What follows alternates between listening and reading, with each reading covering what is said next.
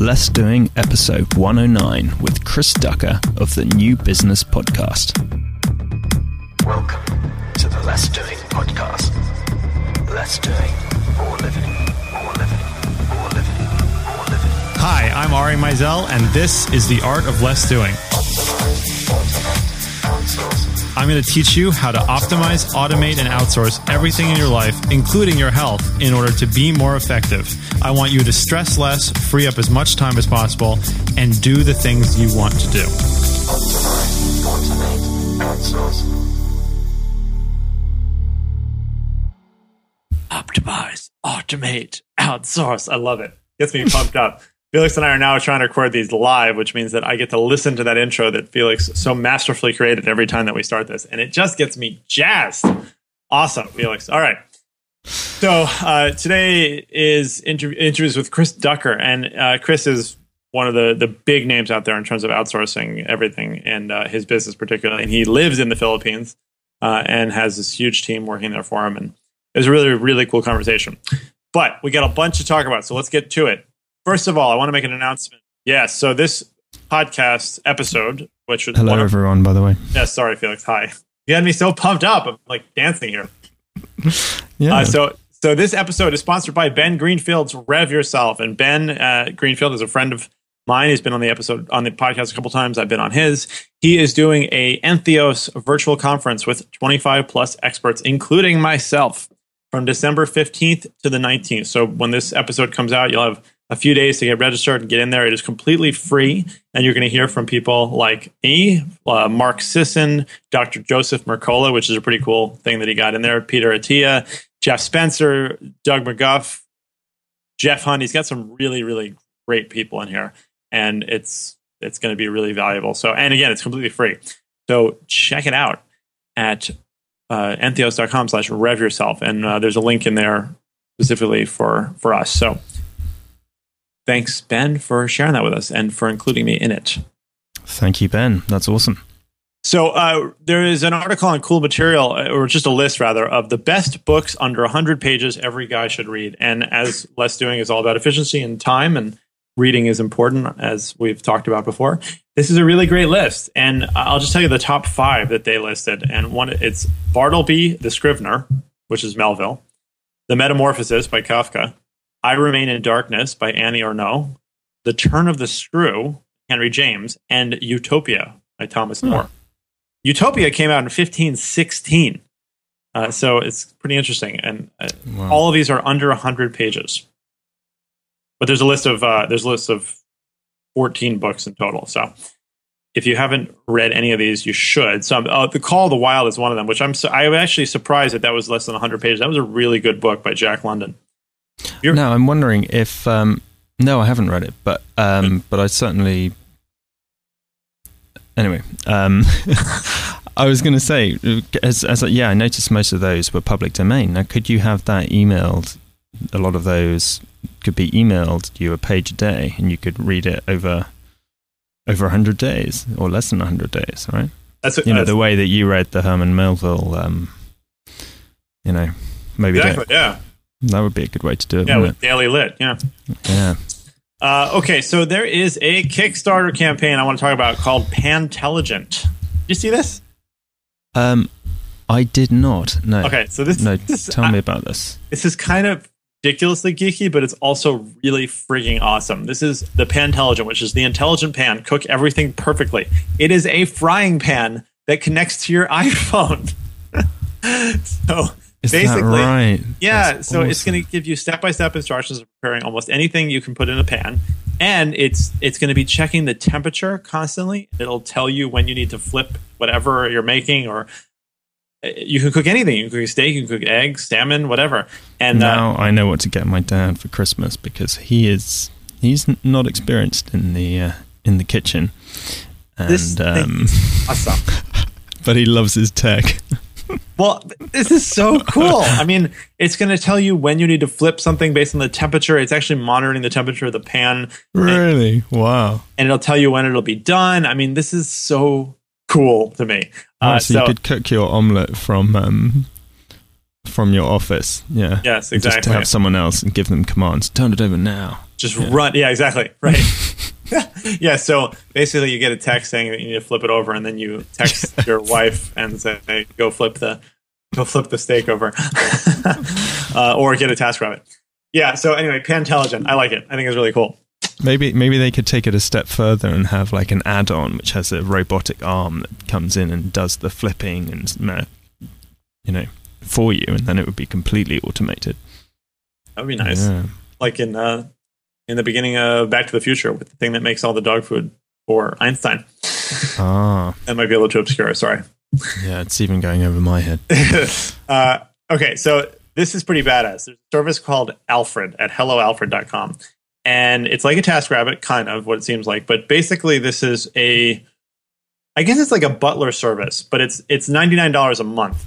And they will do things such as getting groceries, doing laundry, dry cleaning, cleaning your house, going to the pharmacy, picking up packages, getting things tailored. Kind of like those basic things that are just, I guess, really annoying and can take time. But this is basically, you're going to get your person. And this is not that dissimilar, I guess, from like a TaskRabbit that you would have come regularly. But that'd be great. I mean, you're going to have to be in New York City for this, right? I think it's New York, and I think it's also in Boston, San Francisco, by any chance? Probably, yeah. And I think Boston actually. So it's a cool idea though. Yeah, so basically, they get to know you, they get to know your habits, and like when you need things done, so you don't even have to call them, kind of thing. It's like like they'll know that you're out of milk, for instance, and they're going to come put more milk in your fridge, that kind of thing. That would be really cool. So it's interesting, and I think for $99, it's actually a pretty cool price point. And you know, the laundry done. The examples they give is like at the end of the long day, you come home to laundry done, neatly folded and stacked in drawers, mail sorted and packages waiting, fridge stocked with your favorite drinks and snacks. So it's just like that extra hand is what it seems like, honestly. Yeah. So it's cool, and I'd like to see. I don't think they've actually officially launched yet, so I'd love to see how they do when they do. Wow. Yeah, that does look really cool. Yeah. I like the look of that. So there was a study in Science Daily, or it was presented in Science Daily. It was actually from the European College of Neuropsychopharmacology, and which is the study of drugs on the brain, basically. So basically what it was said was birth season affects your mood in later life. And you and I discussed this a little bit, but kind of interesting that it was saying that, for example, hyperthermic temperament, so a tendency to be excessively positive, is significantly higher in those born in the spring and the summer, whereas those born in the winter were significantly less prone to irritable temperament than those born at other times of the year. So, you know, there's obviously a lot of generalization that could go into this and how you sort of figure that out, but it is pretty easy, I guess, to decide, you know, this group of people was born in this month, and generally speaking, they have this kind of temperament. So I guess this is a scientific version of looking at like your zodiac sign. You know, when someone's like, "Oh gosh, you're such a Virgo," you know, like yeah, it's actually more likely what they're referring to. Kind of cool. So check it out. See when you're born and see what if the temperament matches. I can say that now. I was born in September, and I would say that I am prone to a less irritable temperament than some other people. I tend to be pretty calm in general, but. Yeah. So, and those born in autumn show a significantly lower tendency to depressive temperament than those winter. Yeah. So, if you're thinking about having kids, maybe plan around this 9 months. Don't want your kids to have a depressive nature. Wow, that's funny. Yeah. Although I'd be curious to see if any of that has to do with the mood of the mother in the season of the birth, because honestly, like a lot of people get kind of blue and depressed in the winter. So maybe, you know, if the besides being 9 months pregnant and that having its own effect on hormones and stuff, if a woman is in the winter not feeling like her best anyway, and maybe has a little bit of seasonal depression, maybe that has an effect on the way that the baby is born and then their temperament later. I don't know. Yeah, maybe I'm thinking this kind of thing needs to.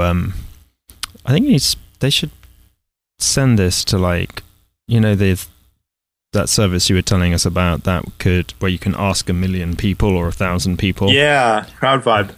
Yeah. Anyway, I'd like to see if that be verified or not. Do our own study. Yeah, exactly. Okay, so there is a website called Eat This Much, and I like these sites Sometimes. This one I do actually like. So what this does is it's like smart meal planning, or sort of autopilot meal planning is what they're calling it. And basically you put in the calories you want to eat, which is, I'm not thrilled about that, but it's okay for this. I thought this looked really good. And you know, I sent this to my wife and I'm waiting to hear what she says, because I think she might really like this. Well, I think it's helpful for planning. And what I like about this too is you can choose Mediterranean diet, you can choose paleo, and the calories and the number of meals. You know, so I've gone through periods where I really liked eating 6 smaller meals, and now I'm back to more like 3 meals. But so I just put in 6,000 calories in 3 meals, and I like to eat, let's say ketogenic. Why not? So we'll go with an Atkins/ketogenic, which would be a high fat, low carb, and moderated protein. And so the breakdown that they give, this meal that they're presenting here, or this day rather, is 58% fat, 24% protein, and 18% carbs. So breakfast, they say a fluffy omelet with cheese and spinach, bacon, and non-fat Greek yogurt. And I don't know why they would put non-fat Greek yogurt, so that's weird. Lunch is honey mustard chicken, sausage kebabs, Chinese broccoli, and sour coconut bonbons, which sounds amazing. And dinner, okay, well, dinner is roast quail, because everyone just has quail in a fridge, with balsamic reduction, roasted cherry tomatoes with mint, and zucchini with thyme. I mean, it all sounds delicious. But that's for the ketogenic diet. I think that my diet is probably more like a Mediterranean diet. Well, I'm putting in 2,000. This is for my wife. 2,000 in 3 meals. Okay. And we got a fruit yogurt smoothie, 1 shake with some pecans in it. Lunch, peanut noodles. Oh, she likes those. Oh, nice. With zucchini ribbons with tarragon and sea salt edamame. She might like that. Dinner, 5-minute pepperoni pizza. Oh, let's have a look at that. And you can look on more info. The shot of the pepperoni pizza does not look anything like a pepperoni pizza.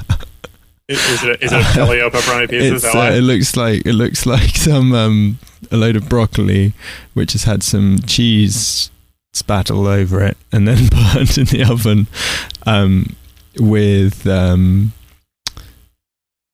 with some bits of pepperoni somewhere, but they're not visible. But anyway, I like where they're coming from. But with vegetable miso soup. Well, look, this is. But I like the fact, you know what I like about this is that it gives you all of the info right there, and it gives you, you know, it sort of shakes up your diet, because half of the time it's hard to like think of something else to come up with and keep it interesting. We just revert to what we know how to cook generally. That's true. I agree. So anyway, it's worth trying. You know, it might give you some ideas, and it might help for, like, sometimes the planning is what makes people really lazy about this stuff. So, yeah. Okay, so there is a service called Fountain, and this is cool. There's like all this doctors on demand kind of things now. All these apps where you can, you know, call up and you get a doctor and video conference, and you can show them what's going on. This is a similar idea, except it's for anything you need help on regarding the home or garden. Oh yeah. Yeah. So I think this is actually kind of cool. So like you want to clean out your gutters, right? And there's like something wrong with the gutter. And so you can pull up this thing and be like, what's the best way to deal with this? And you'll get an expert in 5 minutes and they'll tell you what you should be doing. Or you could be like, oh, I really need to replace like this, these stones on my garden or something. This patio is all broken up. Like, what's the best concrete, or what's a good quick mix concrete I can use to fix this? And they'll tell you, oh, this is what you want from Lowe's or whatever, and go get this. That's that is really cool. Yeah, I like the idea of that. Yeah. And how much is it? $5. Oh, okay, each time. Yeah, so $5. Start at $5. This might get you 12 to 15 minutes in categories like gardening and plumbing, or 10 to 12 minutes to work with an interior designer to restyle your living room, or 7 to 8 minutes with an architect to ask deeper remodeling questions. And pretty do you know what kind of, how they vet the experts, or how that works? I don't, but they have there's a thing here to become an expert, so there must be a process that they have. And yeah. Kind of cool. Yeah. So interesting idea. It's niche, but definitely useful for certain things. Wow, I wonder if I could sign up to be an expert on logic, for example, and then people can... I can actually get paid to do what everyone calls me to anyway. Well, that's just fix their logic problems. I've told you that you should get on Clarity many times. You should be on Clarity FM. Clarity, oh. That's the one that, you know, they charge by the minute? Oh yeah, but that's for no. What I mean is to like open myself out to the rest of the world. To yeah. No, I do charge my my clients. You know, no. But that's what Clarity is a public thing, so people could look you up and be like, they need help with logic, and then. Oh okay. Oh well, I better get on with that right now. Yes. Yeah. Exactly. Sorry about that. You're dead right. Okay. Well, moving on. So the next one is called Less Mail by Robin Labs. And this is interesting. I haven't actually been able to test this. It's on Android. And basically what it is they call it a email assistant. And the video is pretty amazing. Basically, I had a look at this. This does look impressive, but I wonder how on all earth it works and how... Anyway, go on. I'm interrupting. Sorry. No, not at all. So... It's basically, in the video, the guy, it's like Siri on steroids. Like, she's telling him what the email is, and he's like, you know, tell him no. And then she'll be like, yeah. Oh, I'll so the email comes in saying, Andrea so-and-so is asking if you would like to have the meeting at 5:00. And the guy just replies, yeah, let's go ahead and schedule that, for example. Right. And they say, okay, I'll go ahead and do that. You know. Yeah, and then they write some. But we all know what it's like with most voice dictation. I generally, personally, find that Siri only reliably works at home in Wi-Fi. Otherwise, if I do it in front of my wife when we're driving in the car, even though I have 3G reception, it's just embarrassing. And we wait 20 seconds, and it says, "I'm really sorry about this. I can't carry this out at this time." But anyway, that's just Siri. But often what happens is you say yes to something, and then they think it's a no. And that's that would be my concern with that kind of thing. But maybe they've probably thought of that and built in a button so you can cancel the voice request if it misunderstands. Maybe, yeah. So it's cool. It's very promising looking, and that would be... If people want to do their email in the car or something, it's a nice option. Well, but he's also at home when he's doing it, and he's working on something else, and then he can just say, "Yeah, sure," and sort of without being distracted. And I think that's a really cool feature. Basically, I think it would work really well if it works the way that it's supposed to work. And hopefully they'll come up with an iOS version. Yes, yes, exactly. Okay, so then the very last thing I want to mention is there was an article on Cooling Inflammation, which is a really cool blog, about a new book called Fermented Vegetables, and it's creative recipes for fermenting 80 vegetables and herbs. And fermented vegetables are great because they help to repopulate your gut flora, and they really do make you healthier, and they're great for your immune system. Plus, they taste delicious. So if you can, ferment your own sauerkraut or cabbage or kimchi or pickles or just vegetables in general. Personally, I think that it tastes awesome. Fresh sauerkraut is delicious. Oh, so fermented vegetables is sauerkraut. Is that what you mean? That's one. Yeah, that's one. Is that the same as pickled or not? Yep, pickled would be fermented also. So just your regular Polish pickles is that fermented food? Yeah, it depends. No, they are all, of course. But if you're getting really commercial brand ones, then they're going to have pasteurized them or killed a lot of the good bacteria that you're going to be getting. Okay. But it is still, it's better than nothing. It's still like a prebiotic in that way. So fermented vegetables are really wonderful for it. And how do you go about? Have you ever made any of your own fermented vegetables? Have you ever eaten this kind of thing? Yeah, so sauerkraut's the easiest one. You just basically take cabbage and you put salt on it and basically put it in a container for a week with some water, and that's it. And then you got sauerkraut. But that's the most basic kind there is. Then you can go way beyond that. People get really into their ferments and using certain cultures and bacterias and the vegetables they use. Breads. You can actually sourdough is fermented. It's a fermented yeast, basically, to make the sourdough. So there's all sorts of ways you can ferment stuff, and it's fun. And this book is a really good example. It gives you some really good examples of how you can get creative with it and do it really easily. Oh, I'm interested to check it out. Yeah. So I didn't know anything about this. Yeah, so it's great. I'm a total newbie to that. Yeah. No, I thought it looked good. Yeah. So that's all we got for this week. I've got something to mention as well. Sorry, go ahead. Yeah. No.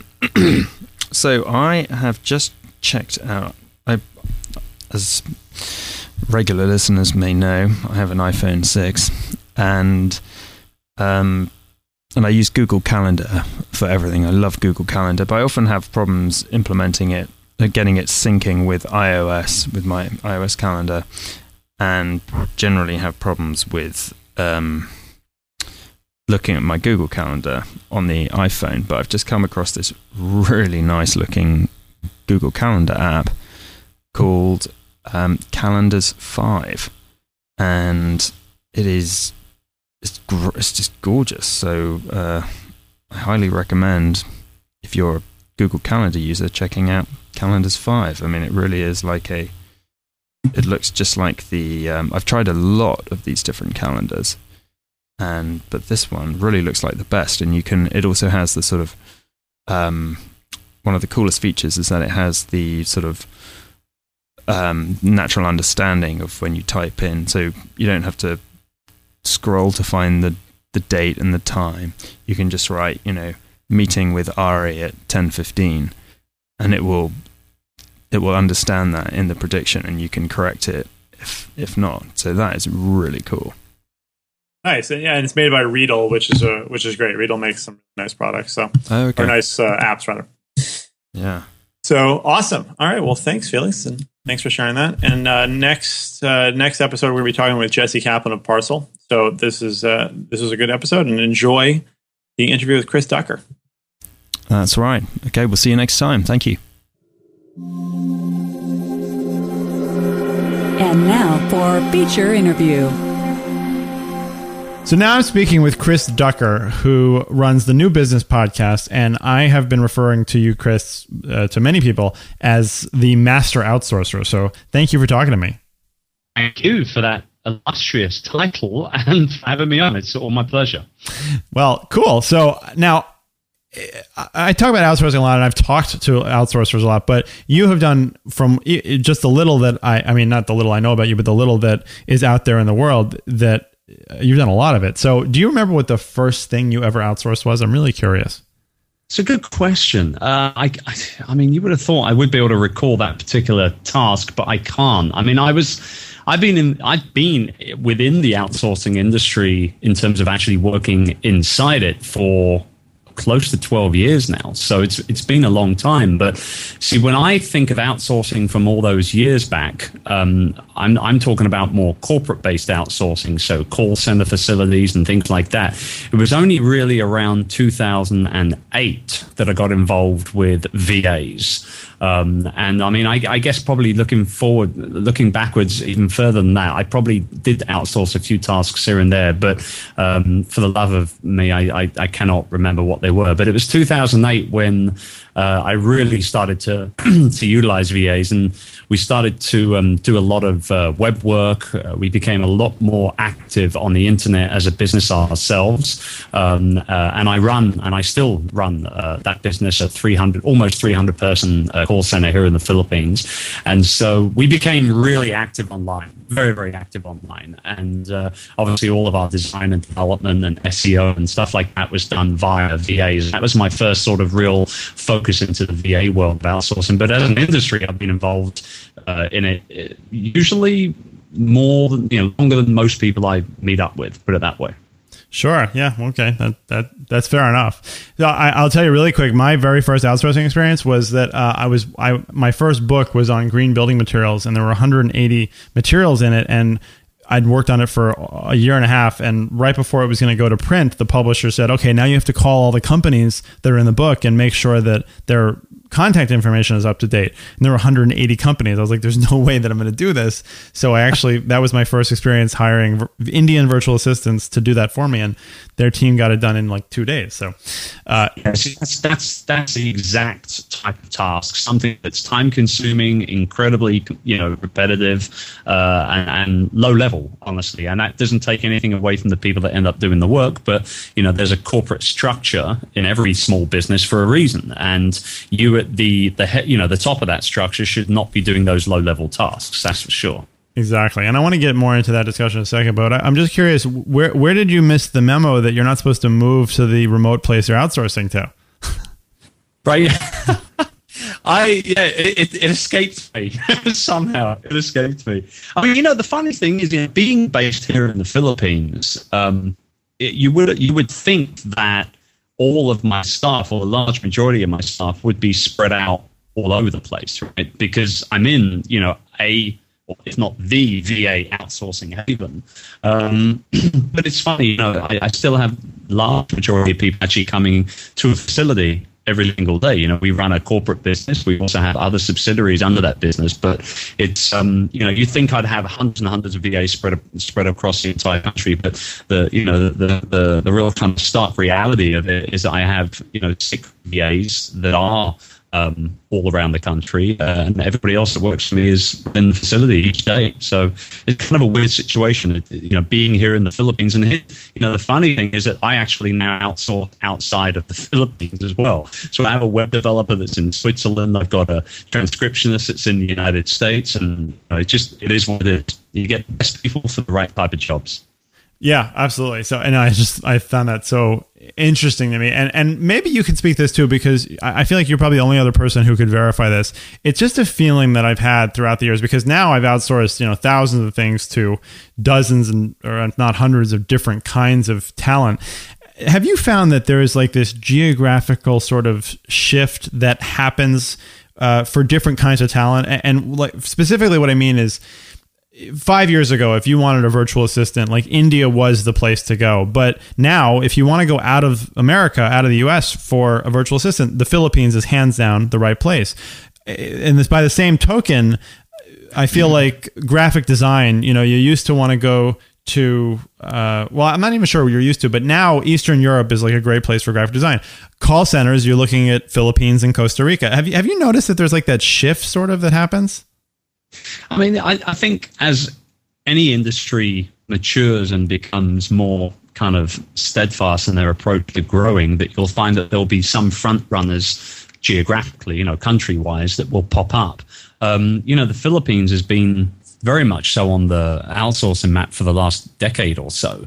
But, you know, again, you know, you've got a book called The 4-Hour Work Week by Tim Ferriss, you know, to thank for, you know, you know, really kind of putting everything up to the next level VA-wise. Yes, India definitely was the front runner when it came to VAs, you know, 7-8 years ago. But the Philippines, I think what attracts people to the Philippines above and beyond everything else, and this is one of the reasons why we set up virtualstafffinder.com here, was because, you know, we knew that because of the communication level of the Filipino, in terms of written English, verbal English, that sort of type of thing, that the Western bosses would soon catch on to this. And they have. And, you know, you can pick up, like you say, any outsourcing, you know, book or article or magazine or blog post, and everybody talks about the Philippines. And it's funny you mentioned Eastern Europe. For me, you know, that's the real hotspot right now for developers as well, whether it be just a simple WordPress guy or maybe a UX developer or mobile app developer or whatever. And so it's strange, you know, how things do, you know, goes around, comes around sort of type of thing, but in a good way, not a bad way. And for me, it's been really interesting to see how things have developed, particularly here in the Philippines. And, you know, it's a real career now. Like, this has gone beyond the freelancer mentality of the workers, where they'd be happy to hop onto one of the job posting sites like Odesk or something and just make a few $100s a month here and there and do nothing for the rest of the time. You know, these same people now, 3-4 years down the line, they're looking for that $1,000 a month job for that one person, where they can genuinely build a career with and be part of a team, but just part of a virtual team. And so it's been very interesting seeing how the industry has unraveled. And I think, you know, when you speak about Western markets like the US, Canada, UK, Australia, places like that, these markets now they're not looking at the Philippines as just a place to find somebody to do low-level tasks. They're looking at those, you know, environments geographically to find people to help them blatantly build their business and bring people on full time. And that just gets me really excited as a guy that's involved in the industry, obviously. Sure, of course. So the two questions that I, or not questions, but two hesitations that I hear from people all the time when I recommend, and by the way, I tend to recommend that everybody try working with a virtual assistant at some point, because I believe that it is a educational experience for them in terms of how to effectively communicate and delegate their needs to somebody who's not sitting right next to them. But the two hesitations that come up a lot, and I'm curious to hear how you would respond to them, is when someone says, first of all, I don't even know what I would have a virtual assistant do for me. I love that one. And then the other one is, I'm so busy, I don't have time to explain this to somebody. A virtual assistant. Yeah, I mean, so for the first one, you know, I wouldn't know what to give them. Well, I mean, yeah, this is where I tell everybody to do my 3 list of freedom exercise, where they break down all the tasks that they're handling day to day into 3 different lists. So the first one is a list of things that they don't like doing. The second one is a list of things that they can't do or they're struggling doing.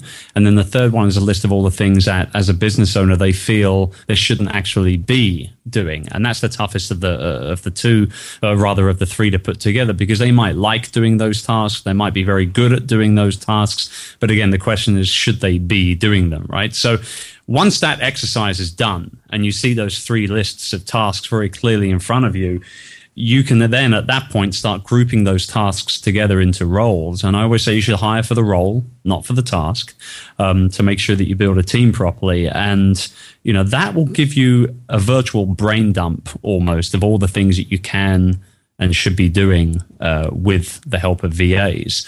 You know, I could quite easily say pick up a copy of my book or go to my blog and read the 500 plus articles on there. But that really is where it really comes down to, is those 3 lists will give you all the tasks that you need and should be outsourcing to VAs like tomorrow. It's really that simple of an exercise. And I mean, to answer your second question in regards to, well, I don't have enough time to train somebody. Well, you know, you really do have, as an entrepreneur, 2 options at this point. And I always say that time is our most valuable commodity as an entrepreneur. It's our MVC. We should invest it as wisely as possible. And continuing to burn the candle at both ends, working 16 hours a day, 7 days a week, is not being a smart entrepreneur. It's just being a very busy, stressed out entrepreneur. And unfortunately, society has let us believe that the definition of success is working your ass off. And that's not true. I class myself as a moderately successful entrepreneur where, you know, financially I'm comfortable. I give jobs to a few hundred people. I service corporate and small business clients, and I'm very happy doing what I do. And I only work 20 hours a week. So there's no reason why that can't be working for anybody else as well, regardless of the size of the business. But, you know, the real thing here is that can you afford not to find the time to train somebody in those tasks? And, you know, to caveat that, I get a lot of people say, well, I might as well do the task myself because I can do it faster than training somebody how to do it, which is sort of same sort of thing as what you said. And yes, that's true. But if it takes 45 minutes for you to lay out a blog post after you've written it, in terms of embedding images, you know, bold, italics, embedded maybe a video, doing the subtitles, the links, all the rest of it, that's a 45-minute job right there in WordPress. Why not just hit record on ScreenFlow or some other type of screen capture software and talk through the task next time you're doing it yourself? Then export that to a video, dump it in the Dropbox for your VA to look at 2 or 3 times and learn how to do that task, and then never, ever do it again yourself.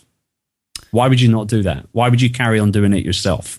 You know what I mean? So there's always time that you can make whilst doing the tasks yourself to go ahead and just do a simple video recording and train your VAs up on those tasks, particularly the type of tasks that we're doing over and over again on a weekly basis. You just got to be smarter with your time. Right, exactly. That it's so hard to get people sort of out of that mode. And it's funny when people almost get offended by this, but I tell people that 95% of the things that you do on a daily basis, and this applies to the person I'm talking to, it applies to me, can be done by other people or other things. And it's that 5% that only you can do and do better than anybody else that you want to be able to focus on. And it's so hard to get that into people's heads. So, but now, not just VAs. Okay, so obviously we could talk about virtual assistants till the cows come home, but there's all sorts of other outsourcing too. You mentioned transcriptionists, graphic design. So what are some of the more, not bizarre, I guess, but maybe some of the more unusual things that you tend to have outsourced? Well, I got one that hasn't been beaten. I've got one that is so obscure that I already like it.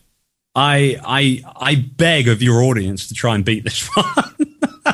We had a client at Virtual Staff Finder probably, maybe 3 years ago now, come to us. It was a gentleman that emailed us and said, I know this might be a little out of your norm, but I'm looking for and I've already done my research. I know the Philippines is full of them, but I'm looking for a registered nurse / birth sort of type of expert. What are they called? Midwife. That's right. Right. So I'm looking for a registered nurse / midwife to be on call. This is so good, Ari. To be on call pretty much 24/7 for the next 6 months because I'm traveling with my business and my wife is 2 months pregnant currently, and I want her to have someone to call on whenever she has a question. And can you do that for us? And I was just like, you know what? Usually I would say no to this. Why? That's so awesome. Right. But it's so out of our scope. And, yeah. And, I think one of the reasons why Virtual Staff Finder has become so successful is because we know our sweet spot. And our sweet spot is not virtual midwives. It's general VAs. You know what I mean? So, we tend to focus on what we're very, very good at, and that's GVAs or general VAs. So it was so out of our comfort zone. But I said, you know what? I want to do this. Let's see whether we can make this happen. And we did. To the point where he actually asked the hospital, he was based, I think, in Texas or somewhere. He asked the hospital if the midwife VA could be live at the birth via Skype. Wow. Because his wife and the VA had created such a close bond and relationship over that 6-month period up to her giving birth that she just didn't want to be without her. The hospital did not allow it because they were scared about getting the birth sort of, broadcasted to the internet and whatnot. But yeah, bottom line was that, she actually wanted the VA at the birth. And I believe actually, and this was a few years ago, but I believe the last update we had was about a year and a half ago on this. And apparently the couple ended up getting a visa and flying the Filipino VA out to the US so that she could meet the little boy. The baby 6-8 months after he was born or whatever it was. I can't remember now, but I mean that's about as obscure as you can get as far as I'm concerned. I mean that's really seriously out of the box when it comes to outsourcing. So you can literally outsource pretty much everything. I always joke and say that the only two things you can't outsource are picking up your dry cleaning and parenting. Other than that, you should do those things yourself potentially. But why picking up dry cleaning? Well, because they're usually on the other side of the world, aren't they? Oh, for a virtual assistant. Yes, right. Yeah. Sorry. But you can outsource it. I mean, of course, you got TaskRabbit. Absolutely. Yeah. I mean, I haven't picked up my dry cleaning probably for 7 years. My PA does it for me. So there you go. Okay. But yeah, you're right. I mean, ultimately, it's doable, but it's a little bit more geographically required. That is true. Wow, that's a good one. That definitely beats my best one, which is hiring an architect in Egypt. So hiring an architect? In Egypt. In Egypt. See, that's almost pale in comparison, Ari. That is absolutely pale in comparison. My goodness. The only reason so it's an interesting one for me because it's very high level work, but the difference in pay from what they charge there. Gosh. I literally had to, I told her that I would not continue working with her unless she let me pay her double what she was charging because it was just, it was insane. And she works better than any architect I've ever worked with. So.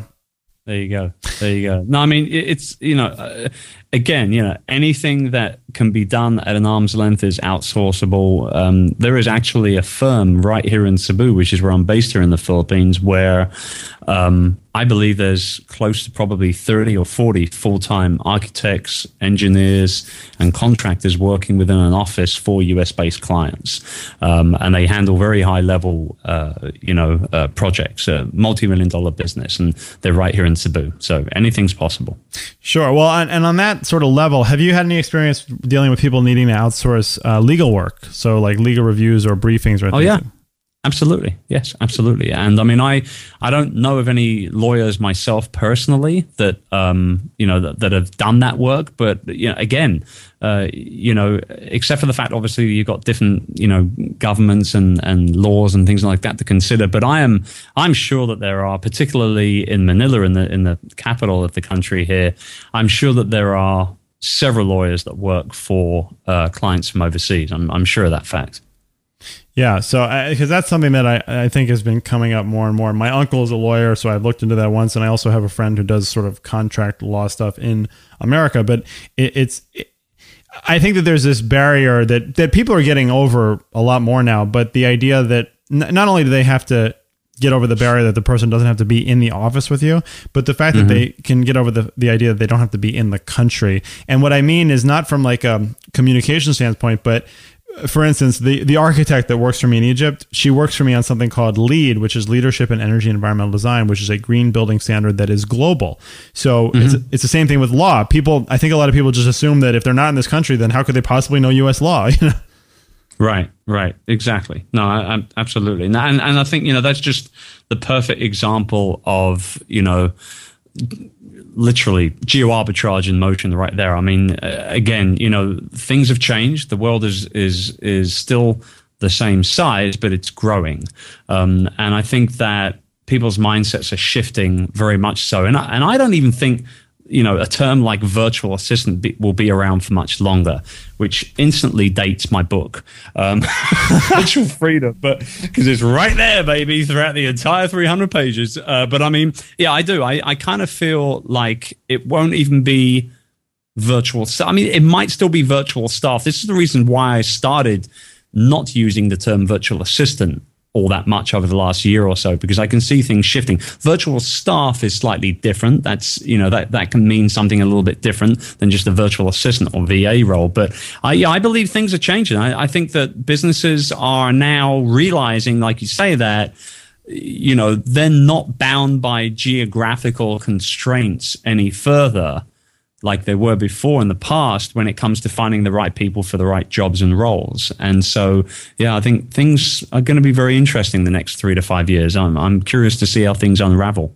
Yeah, I agree. And actually, so on that note too, in that vein, what I find and what I sort of strive towards also is I like to automate as much as I possibly can using things like IFTTT and Zapier and, other things like that. And I feel like outsourcing is the last step, when it really only can be done by a human. And there's less and less that requires a human at this point, which I actually think is a good thing, because you're getting to this point where the virtual staff is able to do higher and higher level stuff because a lot of the other stuff is being automated away from them. Sure, absolutely. I completely agree with you. And I think, you're not the only one that is utilizing those types of, those types of tools. There are hundreds of thousands of people out there, if not millions, that are doing exactly that. And, the fact of the matter is that it'll only continue to get more and more and more automated across the board. And I think that, again, it's just going to be, I'm just super pumped. I'm excited to see what happens in the next 3 to 5 years. We've come such a long way in the last 3 to 5 years. It's incredible. It's just incredible. Now, you mentioned the 4-hour work week. So do you, I think that most people who really do a lot of outsourcing see some holes in some of that stuff, but what does your work week look like? Well, I certainly work more than 4 hours. I can tell you that right now. I think, let's address that very quickly, because I think what Tim did was he wrote a great book that ultimately ended up creating a generation of entrepreneurs. Absolutely. Or at least at least people that wanted to become entrepreneurs. Whether that happened for all of them or not, we'll never know. But he did a great job in getting an amazing book out to the world, and it has changed the entrepreneurial landscape for the better, I think, overall, because it got people thinking about, you know, how they run their business and you know, how they should be running their business. And I think it's definitely helped a lot of people bring a little calm to that entrepreneurial storm that we sometimes have to weather.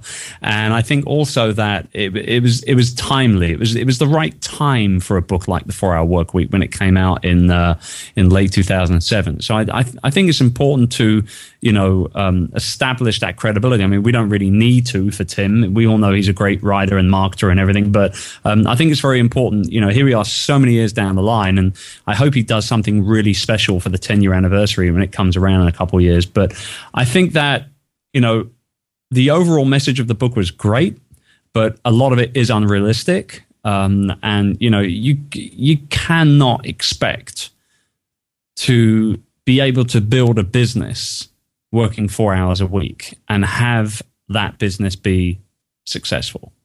You can't expect that. If you do, then you're going to be, you know, proved wrong very, very quickly. Right.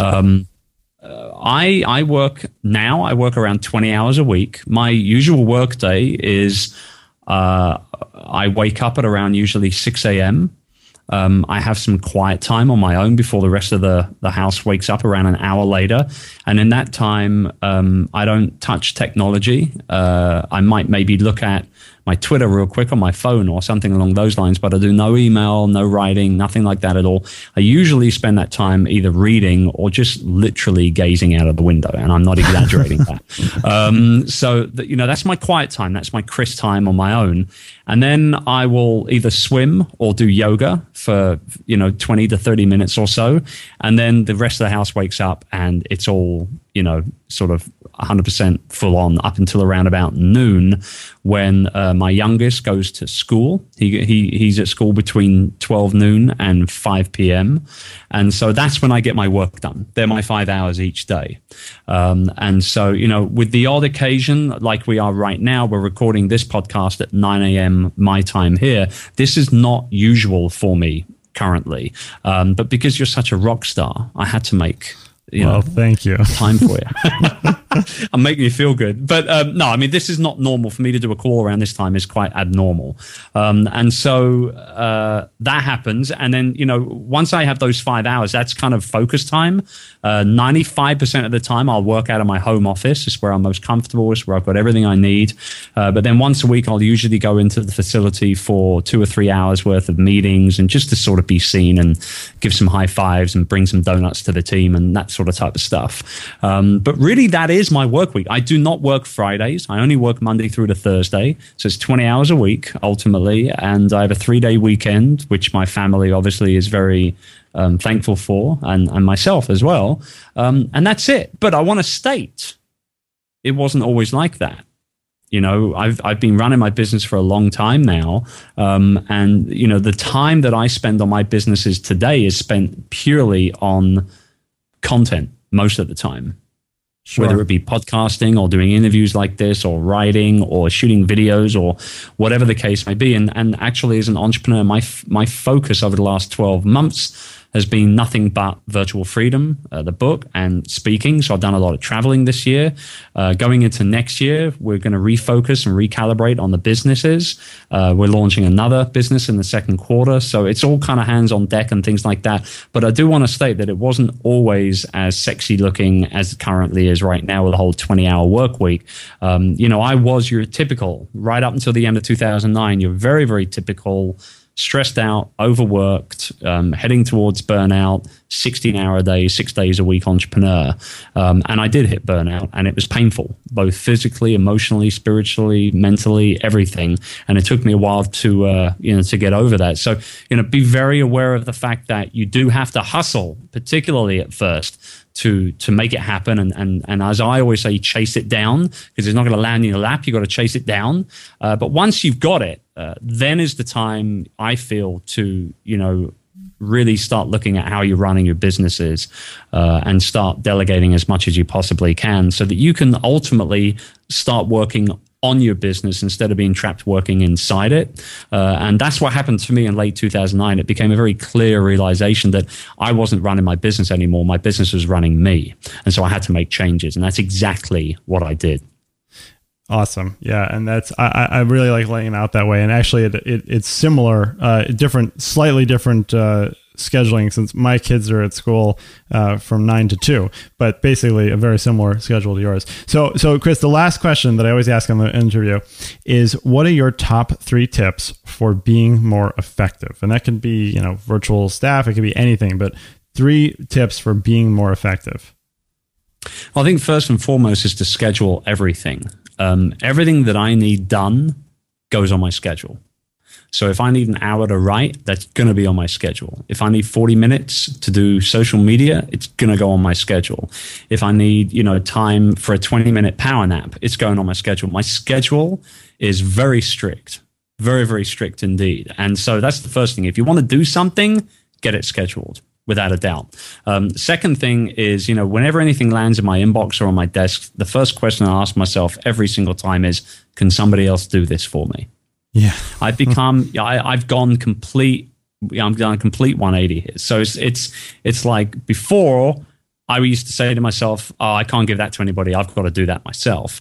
Now, I don't want to do anything. I want to be as lazy as possible. So literally every time something comes to me or lands on my desk or in my inbox, I say to myself, can somebody else do this? And I'm very blessed at this point in my career that because of the team I've got in place, 98% of the time, it can be done by someone else. So I always say, do what you do best and delegate the rest.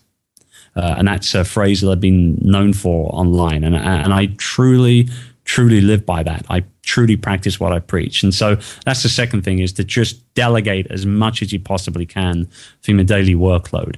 And third, I would say not to forget to have some fun. There's usually around a 30 minutes in between those 5 hours that I work where I take a full-blown break. I get outside. I might throw the Frisbee around a little bit. I might just dip in the pool real quick and do a few laps. Sometimes I just go for a walk around the neighborhood. But that the ability of getting switched off and in the middle of your workday and just going and having some fun outside, and just kind of just forget about everything. Just be in the moment and just enjoy what you're doing.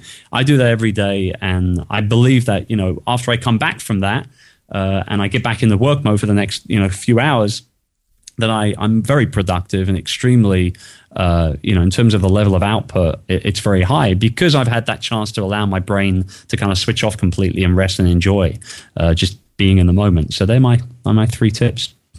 And those are awesome ones. So Chris, we're going to have links in the show notes, of course, but where's the best place for people to find out more about you? It's all over at chrisducker.com, or if they want, they can follow me on Twitter at Chris Ducker. Awesome. Well, Chris, thank you so much for your time. It's been a really good conversation. And I know that you and I could probably talk for a long time more, but I really appreciate it. We'll get the opportunity to do that over a beer at some point, probably. Absolutely. Hello, everyone. Thanks for listening to the Less Doing podcast. If you want to find out more information of the show, we would love to hear from you. You can go to lessdoing.com, where you can look at Ari's blog, see the show notes for this episode, and also look at all the other episodes before this. If you want to send us a voicemail, we would love to hear from you, and we'll play it on the show. You go to lessdoing.com, click on Contact, and look on the right side of the page where you'll see a Send Voicemail button. Click on that and go ahead and record an audio message for us. You can also get in touch with us on Twitter. Ari's Twitter handle is at Ari Meisel, and mine is at Felix Bird. We hope you enjoyed this podcast. See you next time.